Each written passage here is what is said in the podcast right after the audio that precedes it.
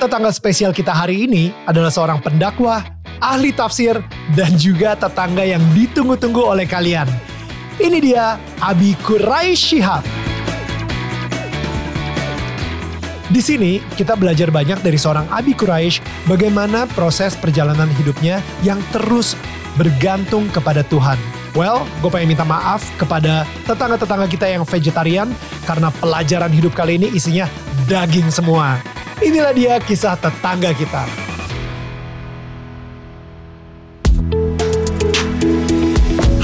Ini gua Daniel, tetangga kamu. Di sini gua akan ngobrol dengan tetangga gua tentang perjalanan hidup mereka dari kacamata spiritual di saat mereka mengalami situasi tidak pasti dan kekhawatiran sampai bisa kembali bangkit menjadi orang yang lebih kuat dari sebelumnya. It's gonna be very exclusive and inspiring.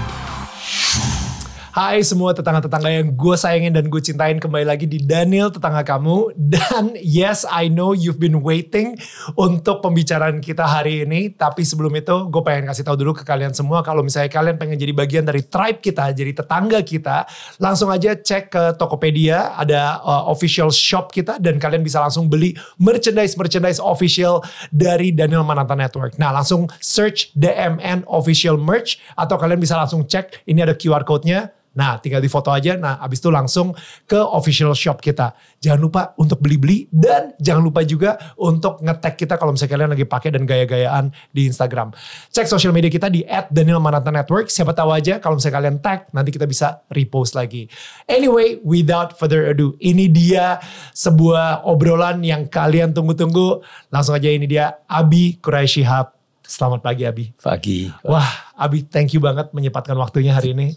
Terima kasih.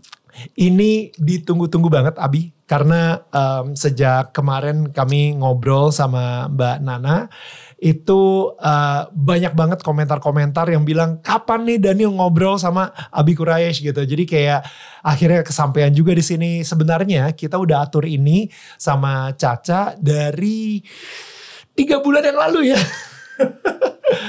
Tapi akhirnya um, bisa ketemuan di sini sekarang saya benar-benar bersyukur dan senang banget Abi. Terima kasih.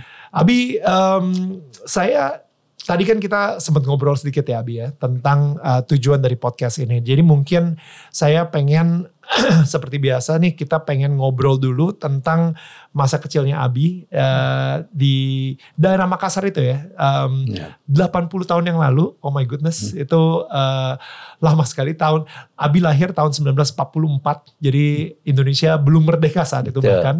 Um, boleh tahu gak sih masa kecil Abi itu seperti apa dan sampai hari ini bisa seperti ini? Masa kecil. Hmm banyak yang terkenang di masa kecil, ya toh. E, mungkin yang paling meresap e, sampai sekarang itu sikap orang tua terhadap anak-anaknya. Hmm. Itu saya kira ya, e, ya toh, ayah ibu itu mendidik kami e, bersaudara untuk saling mencintai. Hmm eh, mendidik kami untuk mengenal Tuhan yeah. dan eh, mengandalkan Tuhan sambil berusaha. Wow. Itu eh, sehingga eh, saya eh, masih di usia sangat dini, eh, saya kira usia 10 atau 11 tahun, paling banyak 12 tahun, saya sudah minta untuk masuk ke eh, sekolah yang mengajarkan agama. Itu ayah sudah eh, mengirim kakak saya yang lebih tua dari saya ke pesantren hmm. jauh dari beliau. Wow. Hmm. Nah, eh, ini eh, mempengaruhi saya. Saya juga ingin. Hmm. Nah, jadi artinya eh, ada orang-orang yang belajar itu karena dipaksa oleh orang tuanya. Betul. Ada orang-orang yang dipaksa memilih jurusan tertentu hmm. karena keinginan orang tuanya. Hmm. Itu eh, ayah saya, keluarga saya, dan saya tidak pernah menggunakan cara itu. Wow. Eh, kita ber, berprinsip bahwa eh, orang tua itu hanya mengarahkan bakat anak Hmm. Hmm. Karena eh, semua ilmu ya. itu baik. Oke, okay. Abi, um, Abi kan 12 bersaudara ya. Iya. Kenapa? Apakah hanya Abi yang ngerasa terpanggil atau 12-12-nya? Eh, saya yakin 12-12-nya tetapi masing-masing punya eh, bakat yang berbeda hmm. sehingga eh, eh, paling tidak dalam kegiatan mereka yang berbeda-beda itu ya. eh, selalu terpatri dalam jiwanya keharusan mengenal Tuhan, ya. dekat pada Tuhan. Ya. Ha, ada ada fondasi tersebut ya. Ya, fondasinya itu sudah ditanamkan sejak dini. Ya, um, kalau gitu Abi, apa sih momen ketika Abi umur dari 0 sampai 12 tahun itu yang sepertinya uh, Abi satu-satunya kali ya yang umur 12 tahun yang bilang saya mau ke pesantren, saya mau belajar atau yeah. uh, lebih mendalami soal agama gitu. Ada nggak momen kenapa Abi merasa terpanggil banget atau tertarik banget untuk menuju ke arah eh, situ? Eh, ketika itu saya tertarik dengan kakak saya. Oke. Okay. Iya kakak saya yang juga di pesantren. Eh, dan ketika kembali lantas eh, bisa berbahasa Arab dengan lancar. Ah. Nah, itu itu sebenarnya, waduh ini kok begini ya. Yeah. Sehingga sejak dini saya saya itu sangat dekat kepada eh, bahasa Arab. Hmm. Nah, dan saya yakin itu di pesantren bisa didapatkan. Hmm. Itu kira-kira ininya. Ya, waktu umur 12 tahun, 13 tahun itu kan sebenarnya banyak banget anak-anak yang lagi pencarian jati diri. Mereka umur 12, 13 itu masih puber, masih nggak tahu arahnya ke mana. Dan kadang-kadang malah bisa rebel, bisa Betul, iya. um, apa uh, against orang tua, malah melawan orang tua gitu. Tapi uh, justru di situ Abi malah tertarik ke uh, ilmu agama memper, memperdalami lagi hubungan yeah. antar uh, ke, ke Tuhan gitu ya. Kok kok um, gim, apa yang orang tua lakukan bisa karena saya sendiri anak saya bentar lagi umur 12 tahun nih saya hmm. deg-degan. Yeah. Gimana cari supaya anak saya yang umur 12 tahun ini bisa lebih ke arah agama gitu? Eh hemat saya eh, prinsipnya dalam mendidik anak itu eh, dengarkan dia Hmm. Bersahabatlah dengan dia. Ya. Eh, jangan membentak dia. Hmm. Eh, itu ada prinsip eh, eh, eh, jangan bebani dia melebihi kemampuannya. Hmm. Jangan maki dia kalau dia salah, tapi doakan. Wow. Sehingga eh, hubungan antara orang tua dengan anak itu adalah hubungan bagaikan hubungan antar sahabat. Hmm itu menjadikan anak tidak segan menyampaikan rahasianya yang terdalam kepada bapaknya atau ibunya. Ya. Jadi dia tidak lagi menyampaikannya kepada temannya yang boleh jadi tidak mengerti persoalan. Betul. Nah, dan itu juga yang menjadikan eh, orang tua, ayah dan ibu harus eh, pandai-pandai mendengar anaknya tidak langsung berkata ini tidak boleh, hmm. tapi berdiskusilah, carilah solusi. Nah hmm. itu yang dilakukan oleh eh, ayah saya, oleh ibu saya. Hmm. Eh, ayah terhadap anaknya yang laki-laki, ibu terhadap anaknya yang perempuan. Ah, oke. Okay. Um, tadi Abi sempat ngomong gitu ya, kalau misalnya anak salah, jangan dimaki, tapi malah didoakan. Ya. Boleh dielaborate nggak? Karena jujur ini menarik banget sih. Uh, ketika seorang apa ketika seorang anak melakukan kesalahan, saya sebagai orang tua sepertinya mempunyai hak untuk memarahkan, memaki dia, untuk ngasih tahu dengan hati yang baik. Wah, gak boleh kayak gitu bla bla bla. Tapi malah jatuhnya itu kayak jangan bikin malu orang tua dan lain-lain gitu. Ya. Tapi malah didoakan tuh artinya apa ya, Abi? Jadi begini, kita harus sadar bahwa sebenarnya anak yang melakukan kesalahan itu eh, biasanya eh, terpengaruh oleh faktor luar. Hmm. Anak pada dasarnya itu masih bersih. Hmm. Ya. Ya toh. Eh, ketika dia melakukan suatu kesalahan, boleh jadi terpengaruh oleh temannya, boleh jadi terpengaruh oleh ini. Ya. Sehingga eh, prinsip dasar dalam dalam mendidik anak itu jangan sekali-kali pukul anak. Hmm. Nah, memukul secara fisik hmm. atau non fisik. memaki itu memukul, boleh jadi lebih lebih kejam daripada memukul dengan fisik. Wow. Ya. Nah, bagaimana? Doakan dia.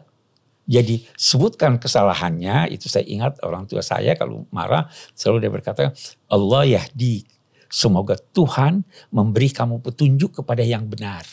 Wow, oke. Okay. Nah, eh, kalimat ini menunjukkan kasih sayang orang tua kepada anaknya, mm-hmm. sehingga kalau seandainya ada sikapnya yang menyakiti anaknya, rasa sakit itu diimbangi oleh perasaan sebenarnya ini saya dikasih orang orang tua. Mm, ya. Eh, eh, eh, orang tua saya selalu berkata, kalau kamu saya sakiti, kamu merasa sakit, tapi sebenarnya saya lebih sakit dari ya. kamu. Hmm. Itu kan eh, cinta. cinta. Jadi ya. eh, di saat marah, di saat menegur dengan keras, jalinan cinta itu tidak putus. Hmm. Hmm. Nah, dan jalinan dengan Tuhan juga tidak putus hmm. karena kita mengharap Tuhan memberi dia petunjuk. Ya. Itu itu yang wow. terjadi. Wow. Um, ketika akhirnya Abi ke uh, pesantren yang bilangnya itu ya, uh, umur 12 tahun. Um, dan mendalami uh, untuk belajar agama, saya ngeliat justru semakin Abi mendalami agama, tapi semakin toleran. Saya kenal juga beberapa orang yang semakin mendalami agama, justru mereka agak lebih uh, bisa dibilang uh, tersegregasi gitu.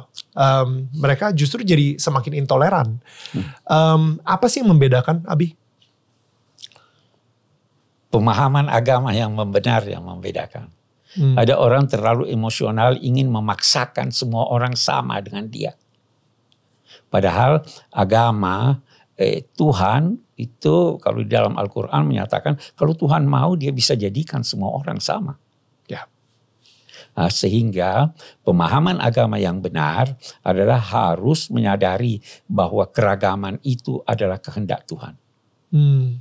Ketika Anda menyembah Tuhan, saya menyembah Tuhan. Bisa jadi dan memang demikian. Eh pemahaman saya tentang Tuhan yang saya sembah sedikit berbeda atau banyak berbeda dengan pemahaman Anda. Ya. Tetapi kita satu, sama. Ya. Sama-sama kita menuju Tuhan yang maha baik. Betul. Betul. Iya kan? Betul. Nah, sehingga kalau menurut penilaian saya apa yang Anda lakukan itu salah. Tetapi saya juga menilai bahwa sebenarnya yang Anda lakukan itu yang salah juga menuju Tuhan hmm. yang eh, intinya maha benar, hmm. maha benar itu. Ya. Dan kalau manusia bisa mentoleransi kesalahan manusia, apalagi Tuhan. Hmm. Hmm. Nah, apalagi jika eh, pendapat itu sebenarnya juga ditoleransi oleh Tuhan. Hmm. Sedang yang tidak ditoleransi, tapi dia salah faham, bisa jadi Tuhan memaafkan. Ya, ya. Ya saya sering memberi contoh satu dua dua orang diundang ke rumah si A. Dua-duanya mengambil jalan yang berbeda. Hmm. Yang satu tidak sampai hmm. dan yang satu sampai. Ya. Tuhan tidak marah pada yang tidak sampai karena dia berusaha jalan menemuinya. Wow. Ya. Ya itu, itu kan kita ya. ini. Jadi jangan membayangkan Tuhan itu terlalu bukan terlalu. Jangan membayangkan Tuhan itu tidak mencintai hambanya walaupun yang berdosa. Hmm. Dia tetap cinta. Pasti. Nah, hmm. Itu eh, di dalam literatur agama hmm. eh, ada ungkapan begini. Eh, langit bermohon pada Tuhan, wahai Tuhan, itu hambamu yang di bumi sangat durhaka kepadamu. Izinkan saya menghancurkan mereka. Hmm. Laut juga berkata demikian, gunung berkata demikian. Hmm. Apa jawaban Tuhan? Kamu berkata demikian karena bukan kamu yang menciptakan mereka. Oh. Aku yang menciptakan mereka. Akan kuberi kesempatan kepada mereka untuk mengenalku dan kembali kepadaku. Itu Tuhan. Wow. Hmm. Kan ini, ini sangat toleran. Hmm. Nah, itu itu sebabnya eh, ungkapan itu sangat benar. Bencilah keburukan, jangan benci yang membuat keburukan. Hmm. Bencilah penyakit, jangan benci orang yang sakit. Hmm. Hmm. Tahu eh, itu eh, jalan menuju Tuhan itu banyak. Hmm. Jangan tutup semua jalan itu. Hmm. Buka walau satu jalan, boleh jadi melalui itu Anda sampai. Wow, ya. Itu, itu, nah itu eh, yang eh, diajarkan, itu yang saya dapatkan eh, dalam eh, hidup ini, dalam belajar, dalam bergaul dan sebagainya, sehingga eh, biasa-biasa aja kita toleransi dengan semua orang. Saya ngerasa, Abi, um, ini di semua agama, di dalam agama itu banyak alirannya. Betul. Dan antara aliran itu mereka berantem satu sama yang lain, hmm. berdebat siapa yang iya. paling benar. Nah, belum lagi antar agama gitu. Jadi yeah. uh, antar agama pun juga sering berdebat gitu, uh, saling curiga, saling uh, tidak percaya. Ketika orang-orang yang saat ini beragama dan mereka mencintai Tuhan apa adanya dan mereka berdebat, orang-orang yang tidak beragama itu semakin menyebar menurut saya. Um, dengan sekarang ini di Amerika mereka sudah mulai bingung sama yang namanya gender. Uh, gara-gara ada gender neutral, um, kita bilangnya gender confusion. Mereka udah bingung apakah gue ini laki atau gue ini perempuan ataukah gue non binary ataukah gue uh, yeah. adalah seseorang yang mau dipanggil ada LGBTQ plus plus plus plus banyak banget gitu kan. Yeah. Nah, um, dan belum lagi tentang masalah perceraian yang dinormalkan, belum lagi masalah aborsi yang dinormalkan. Jadi saya ngerasa justru kita sebagai orang yang percaya sama Tuhan, yuk kita sama-sama uh, bergandengan tangan dengan orang yang sama-sama percaya sama Tuhan untuk kasih tahu kalau misalnya percaya sama Tuhan itu sesuatu yang indah, sesuatu yang yeah. yang emang menyenangkan dan membuat kita damai gitu. Betul, betul. Iya, mm -hmm. jadi eh, kendati kita berbeda bahkan dalam prinsip, tapi sebenarnya kita mempunyai banyak persamaan yeah. dalam rincian. Ya. Kalau kita tidak bisa bergandengan tangan dalam prinsip, mari kita bergandengan tangan dalam rincian yang kita sepakati. Ya. Nah, salah satu tugas eh, eh, orang beragama kalau menghadapi katakanlah LGBT, mm-hmm. agama itu tidak setuju itu. Mari kita bergandengan tangan. Ya. Kita bergandengan tangan tidak membenci mereka. Betul. Tetapi kita bergandengan tangan untuk menyelamatkan mereka. Kita bergandengan tangan mengobati mereka. Hmm. Itu saya kira yang yang perlu kita lakukan. Mungkin um, saya kalau saya ngerasa saya selalu menyayangi mereka ya, karena hmm. mereka adalah manusia juga dan um, saya sendiri adalah seseorang yang berdosa dan kita semua adalah orang-orang yang berdosa gitu. Saya tetap uh, menyayangi mereka apa adanya, tapi apakah mereka akan um, mau jadi straight misalnya mau mau uh, apa memilih untuk uh, suka sama laki-laki atau suka sama perempuan itu nanti urusannya Tuhan. yeah. Saya ini cuma bisa ngasih tahu kalau misalnya ada Tuhan yang menyayangi kalian apa adanya dan yeah. ya kayak gitu sih. It, itu bagus tapi saya ingin tambahkan eh, salah satu bukti kesayangan mereka kesayangan kita kepada mereka mm -hmm. adalah menghalangi mereka melakukan itu. Ya. Ya gitu. Hmm. Atau kalau tidak mampu menghalangi, memberitahu mereka bahwa itu dampaknya buruk. Hmm. Nah, hmm. ini minimal yang dapat kita lakukan. Hmm. Eh, bukan justru diam. Wow. Ya, eh, eh, orang yang diam eh, menghadapi sesuatu keburukan itu, itu adalah setan yang membisu. Wow. Setan, tapi dia bisu.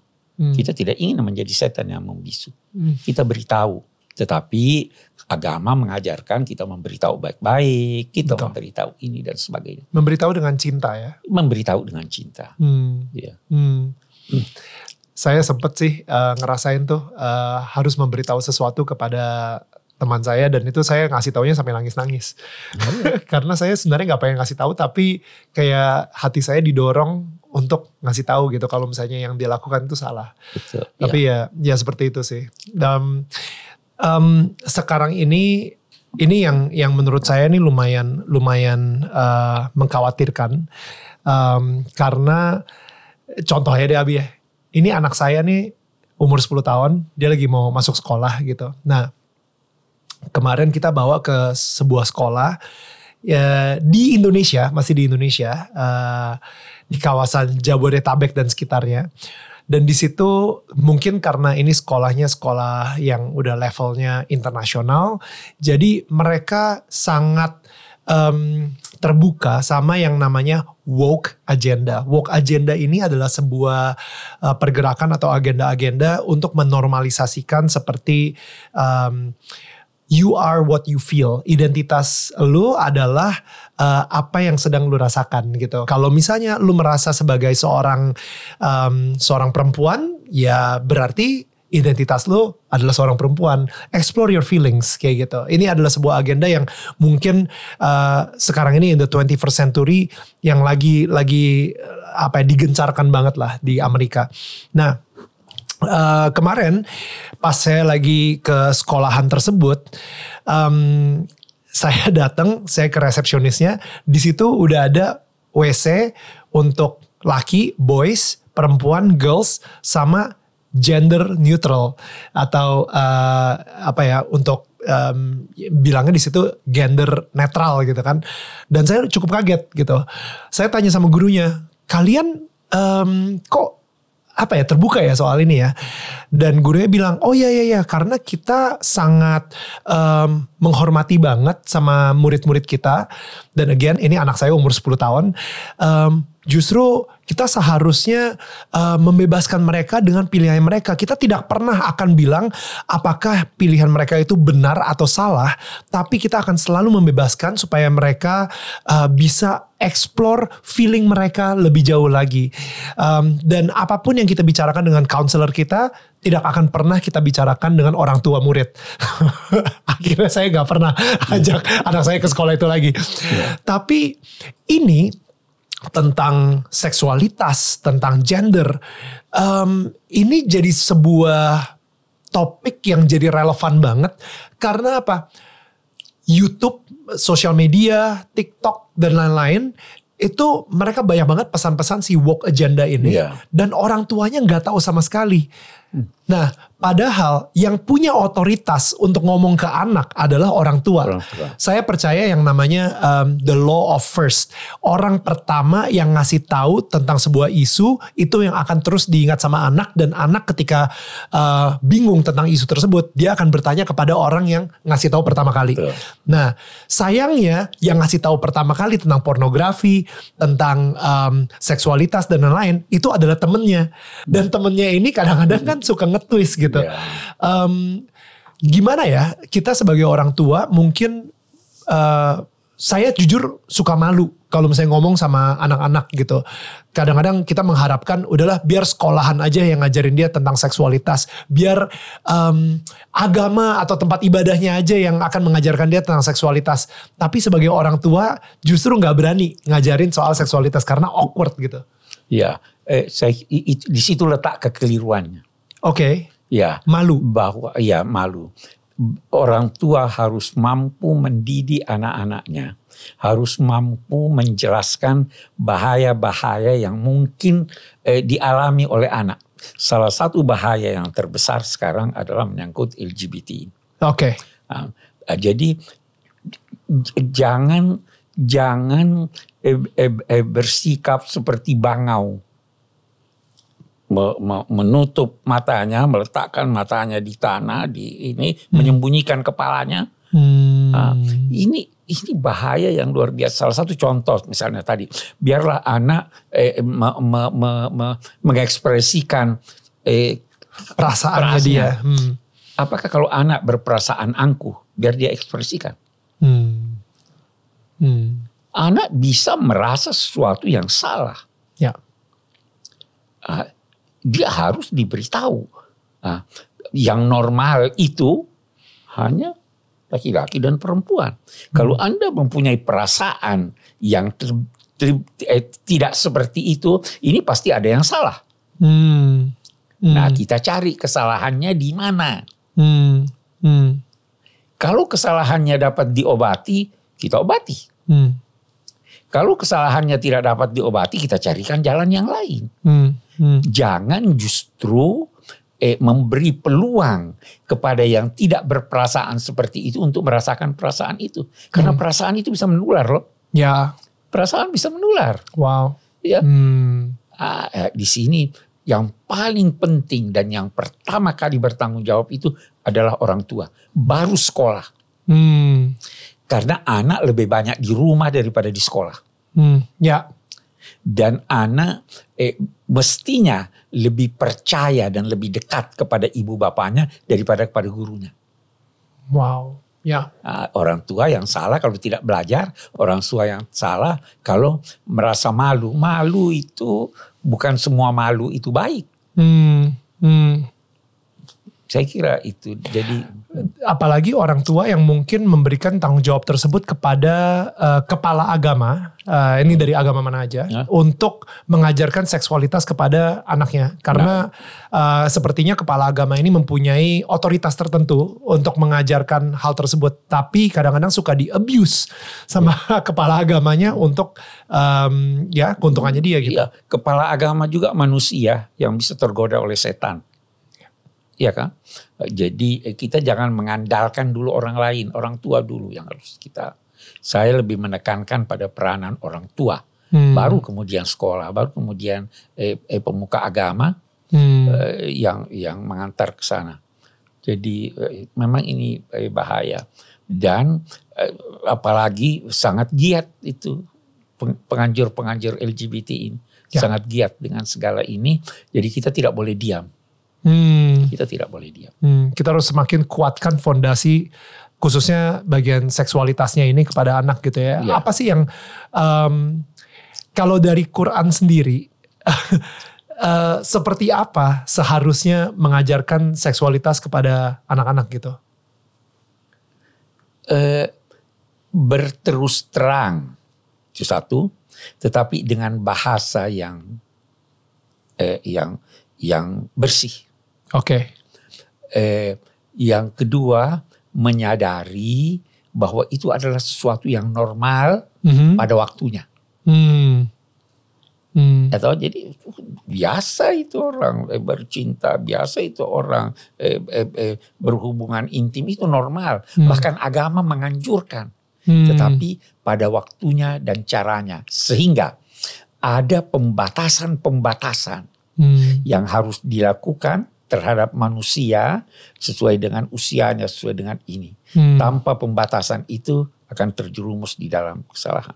Hmm. Jangan pernah berkata bahwa orang ini bebas sebebas-bebasnya.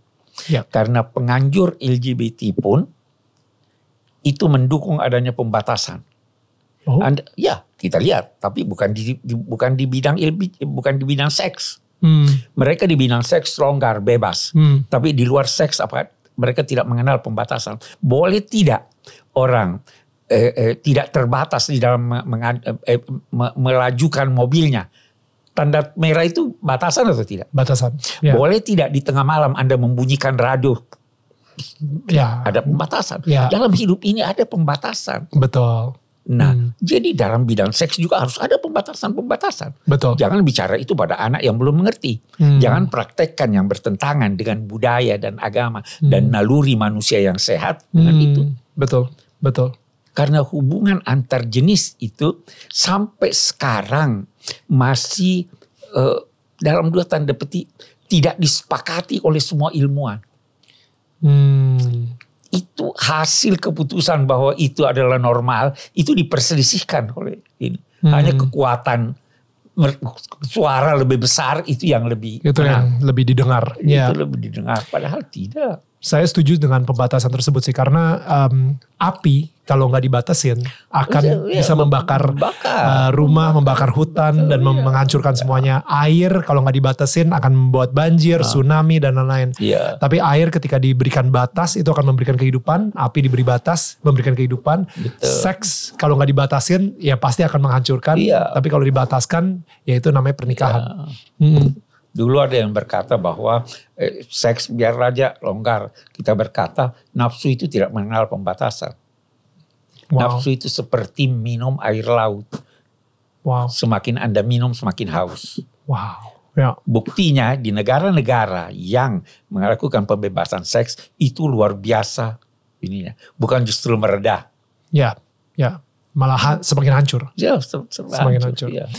Uh, saya berharap banget sih uh, mungkin seorang Quraisy Shihab bisa menulis sebuah buku yang isinya tentang seksualitas dan itu berdasarkan dari uh, Quran, based on Quran. Karena seksualitas ini tidak pernah diajarkan juga di sekolah dan kita uh, even orang yang menikah ya orang yang setelah menikah pun juga nggak tahu gimana caranya harus um, Betul. ya kan? Eh, nggak uh, pernah diajarin juga gitu. Jadi uh, gue harus ngapain ya? Gimana? Kayak gitu. Emang uh, mudah-mudahan ya, ada buku insya Allah akan terbit buku saya menyangkut seksualitas. Insya Allah dalam waktu tidak terlalu lama. Ngomongin soal ini sesuatu yang saya suka uh, tertarik karena kita sebagai seseorang di um, seorang manusia tidak pernah diajarkan soal kuasa, bagaimana handling sebuah power. Uh, saya pengen belajar dari uh, Abi gitu, karena Abi sendiri sempat jadi menteri, Abi sempat menjadi duta besar, uh, tapi nggak tahu kenapa saya ngerasa Abi itu tidak pernah you know, yang tipikal sekarang nih ketika orang udah mendapatkan jabatan, tiba-tiba mereka langsung abuse power tersebut, mereka eksploitasi kekuatan tersebut. Um, bagaimana sih caranya untuk kita sebagai manusia menghandle uh, yang namanya kuasa? Bahkan sekarang nih ketika um, orang di sosial medianya mendapat dapat seribu followers saja, mereka langsung ngerasa, wah gue udah punya power nih. Gue udah bisa, udah lebih terkenal, udah lebih bisa lebih baik daripada orang-orang sekitar gue gitu. Nah, jadi bagaimana cara kita sebagai manusia handle yang namanya power, belajar dari mungkin uh, Rasul gitu, uh, belajar dari um, sahabat-sahabat para nabi misalnya, kayak gimana? Eh, begini, power itu bersumber dari Tuhan. Ini dulu satu. Hmm. Jangan pernah berkata bahwa power yang dimiliki oleh orang-orang durhaka bukan bersumber dari Tuhan. Hmm. Hmm. Aneh ya. Hmm. Tuhan tetap memberikan power Dia memberi, karena kepada tidak orang-orang ada yang terjadi di alam raya ini hmm. kecuali atas seizin Tuhan. Hmm. Ada enggak yang terjadi di luar? Tidak ada. Hmm. Semuanya Tuhan izinkan. Ya. Izin Tuhan. Nah, hmm. ketika dia memberikan power kepada seorang yang durhaka, hmm. dia ingin yang bersangkutan belajar, hmm. dia ingin yang melihatnya belajar, ya. kemudian hmm. dia cabut kekuasaan itu. Dia tidak berkata saya ambil kembali. Dia hmm. cabut kekuasaan itu dengan terpaksa dan menjadikan orang yang tadinya berada di awang-awang tinggi terhempas jatuh ke bawah. Pelajaran buat yang bersangkutan. Wow. Ya. Nah, eh, eh, dan itu kita lihat dalam sejarah. Ya. Betul. Kalau kalau di perjanjian lama di Al-Qur'an itu kisah Fir'aun, ya. kisah hmm. uh, siapa nama, sekian banyak. Banyak sih. Iya toh? Betul. Pelajaran buat kita. Betul. Nah, ketika Anda mempelajari itu dan menanamkan itu di dalam hati Anda, hmm. Anda akan merasa bahwa apa yang saya miliki ini hanya sementara dan ujian. Hmm. Hmm. Ada orang yang hanya berkuasa beberapa hari. Ya. Ada ada eh, eh, negara yang hancur istilahnya dalam literatur agama hancur karena masa buang air kecil. Saya nggak. nah, ngerti itu ya? Oke. Okay.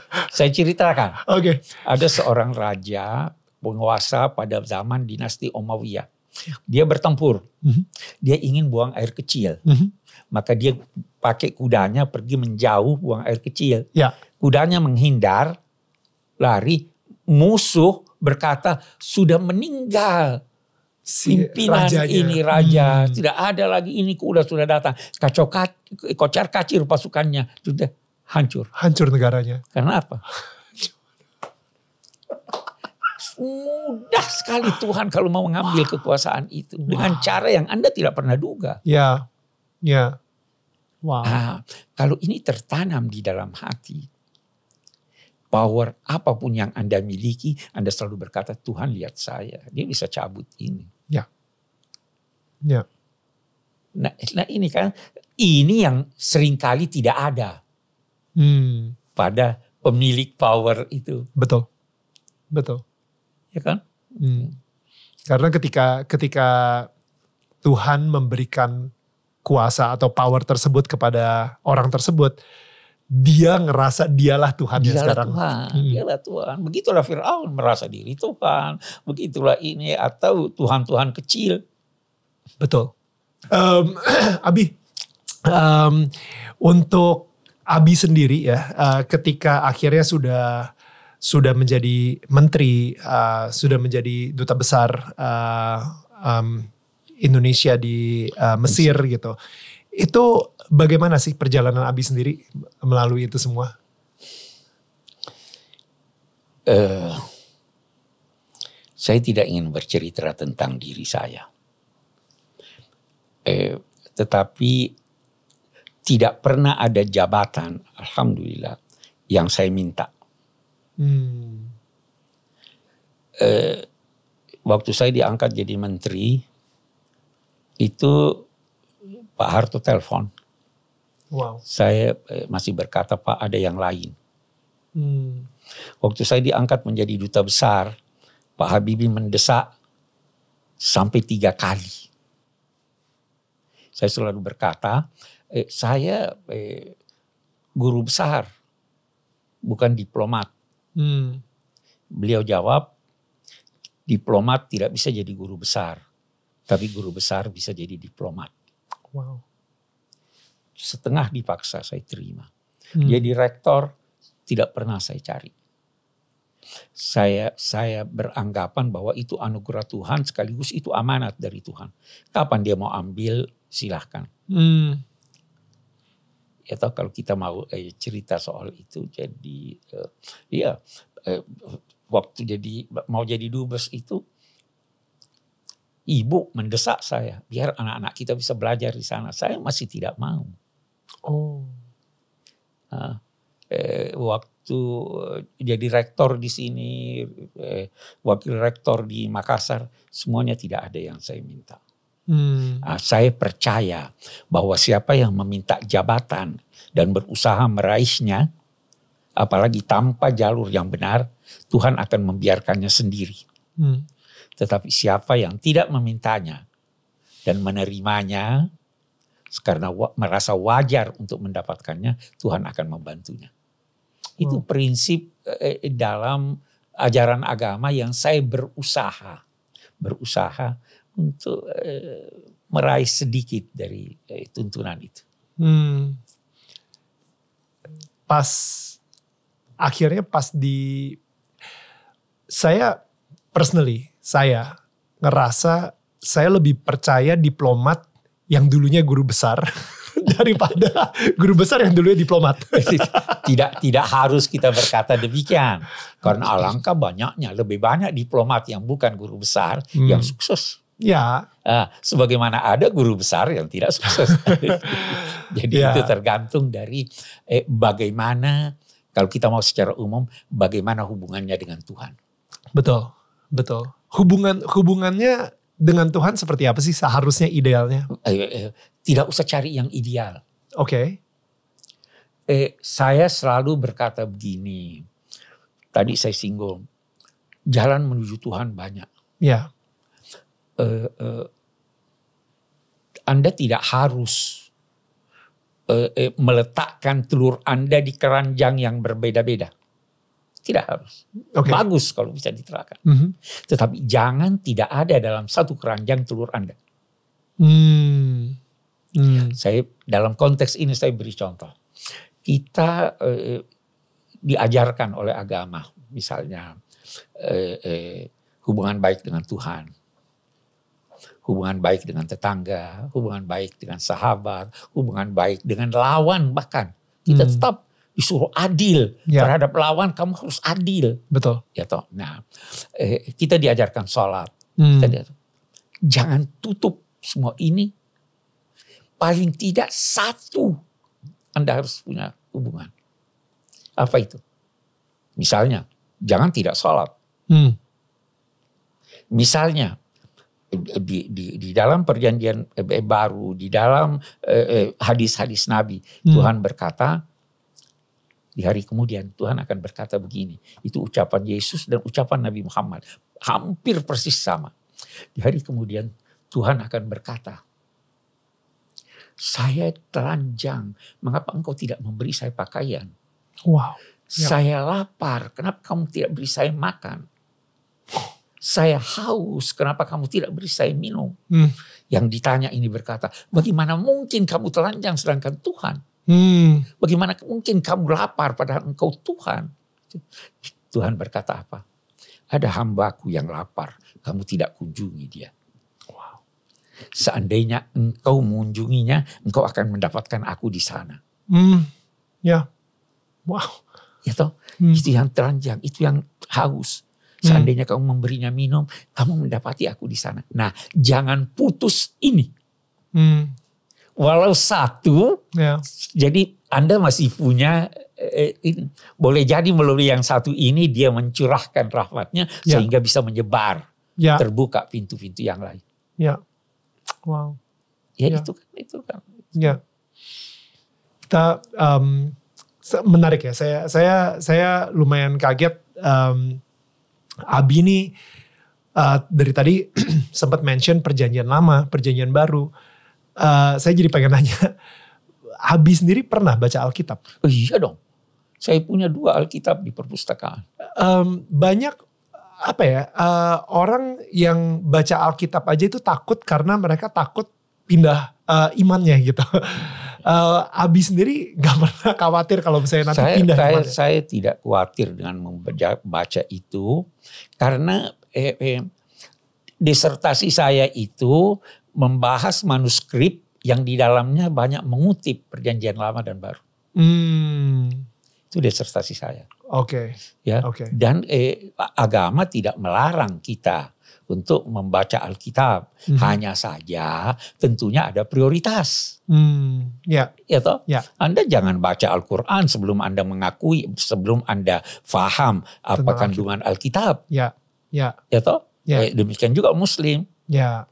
Ya. Tidak ada larangan untuk itu. Ini saya jarang banget ngomong, cuman saya sendiri juga sebenarnya pernah uh, coba baca Al-Quran juga gitu. Iya. Uh, sampai setengahnya, tapi dalam bahasa Inggris karena iya. bahasa Arabnya saya nggak ngerti. Tidak ada masalah. Tidak ya. ada masalah. Ya. Mm -hmm.